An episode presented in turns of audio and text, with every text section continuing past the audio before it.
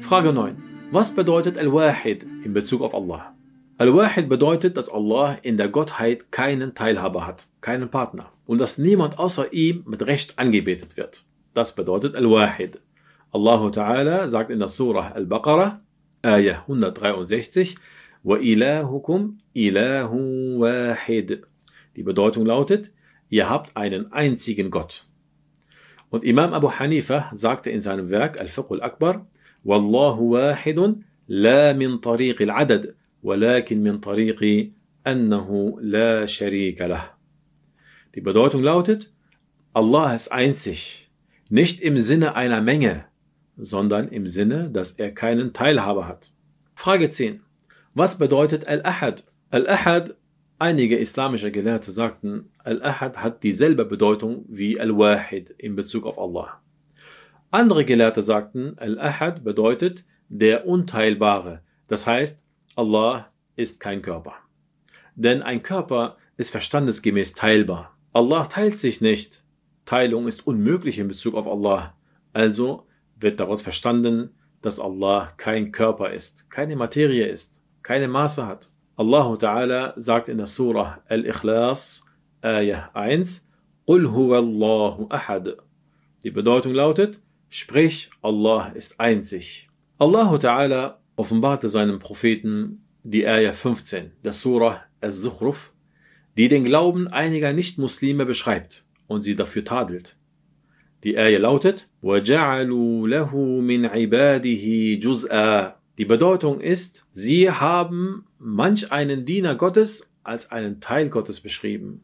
Der Imam Abu al-Hassan al-Ash'ari, der Imam von Ahl Sunnah wal Jama'ah, er sagte in seinem Werk An-Nawadir, من اعتقد أن الله جسم فهو غير عارف بربه وإنه كافر به.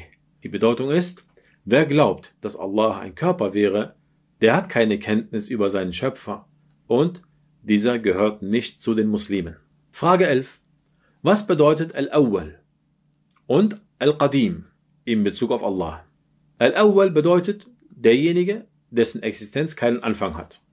Und diese Bedeutung von Al-Awwal trifft nur auf Allah zu. Allah ist der Einzige, dessen Existenz keinen Anfang hat. Allah Ta'ala sagt in der Surah Al-Hadid, die Ayah 3, Huwa al-awwal wal-akhir. Die Bedeutung lautet, Allah ist der Anfangslose und der Unvergängliche. Al-Qadim hat in Bezug auf Allah, den, den Erhabenen, es hat dieselbe Bedeutung wie Al-Awwal. Und die islamische Gemeinschaft ist sich darüber einig, dass man, also die, also die islamischen Gelehrten sind sich einig darüber, dass man Al-Qadim in Bezug auf Allah sagen darf. So wie der Gelehrte Al-Zabidi dies in seinem Werk Sharhu Ihya'i Ulumiddin es festgehalten hat. Frage 12. Was bedeutet Al-Hayy in Bezug auf Allah?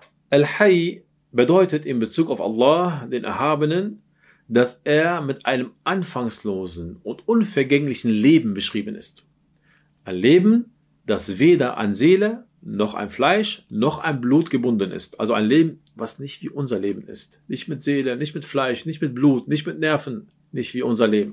Allah Ta'ala sagt in der Surah Al-Baqarah, Ayah 255, Allahu la ilaha illa huwa al-hayyul qayyum. Die Bedeutung lautet, es gibt keinen Gott außer Allah dem Lebendigen, dem Bedürfnislosen. Allah Ta'ala sagt in der Surah Al-Furqan, Ayah 58, وَتَوَكَّلْ عَلَى الْحَيِّ الَّذِي لَا يَمُوتُ Die Bedeutung lautet, und vertraue auf Allah, den Lebendigen, der nicht stirbt. Frage 13. Was bedeutet Al-Qayyum in Bezug auf Allah? Einige Gelehrte sagten, Al-Qayyum bedeutet der Unvergängliche, der nicht vergeht, und andere Gelehrte sagten, Al-Qayyum bedeutet der Bedürfnislose, der nichts und niemanden braucht. Frage 14. Was bedeutet Ad-Da'im in Bezug auf Allah? Die Antwort, die Bedeutung von Ad-Da'im lautet derjenige, der unvergänglich ist. Die Vergänglichkeit ist in Bezug auf Allah verstandesgemäß unmöglich. Somit ist nichts und niemand außer Allah in diesem Sinne unvergänglich. Allah ist der einzige Unvergängliche in dieser Bedeutung. weil das Selbst Gottes, das Selbst von Allah unvergänglich ist und nicht etwas oder jemand anderes es für ihn bestimmt hätte.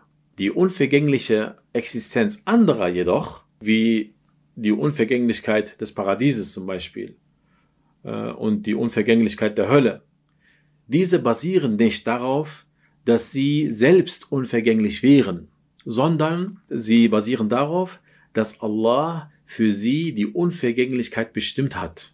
Die Unvergänglichkeit von Allah ähnelt somit nicht der Unvergänglichkeit einiger Geschöpfe.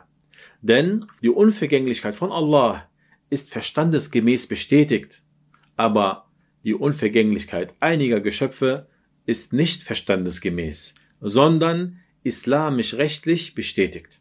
Denn es ist erwiesen, dass Allah diesen bestimmten Geschöpfen die Unvergänglichkeit bestimmt hat. Das war für heute die letzte Frage, inshallah. In der nächsten Sendung machen wir dann ab Frage 15 weiter, inshallah ta'ala. Wa akhiru da'wana anil hamdulillahi rabbil alamin.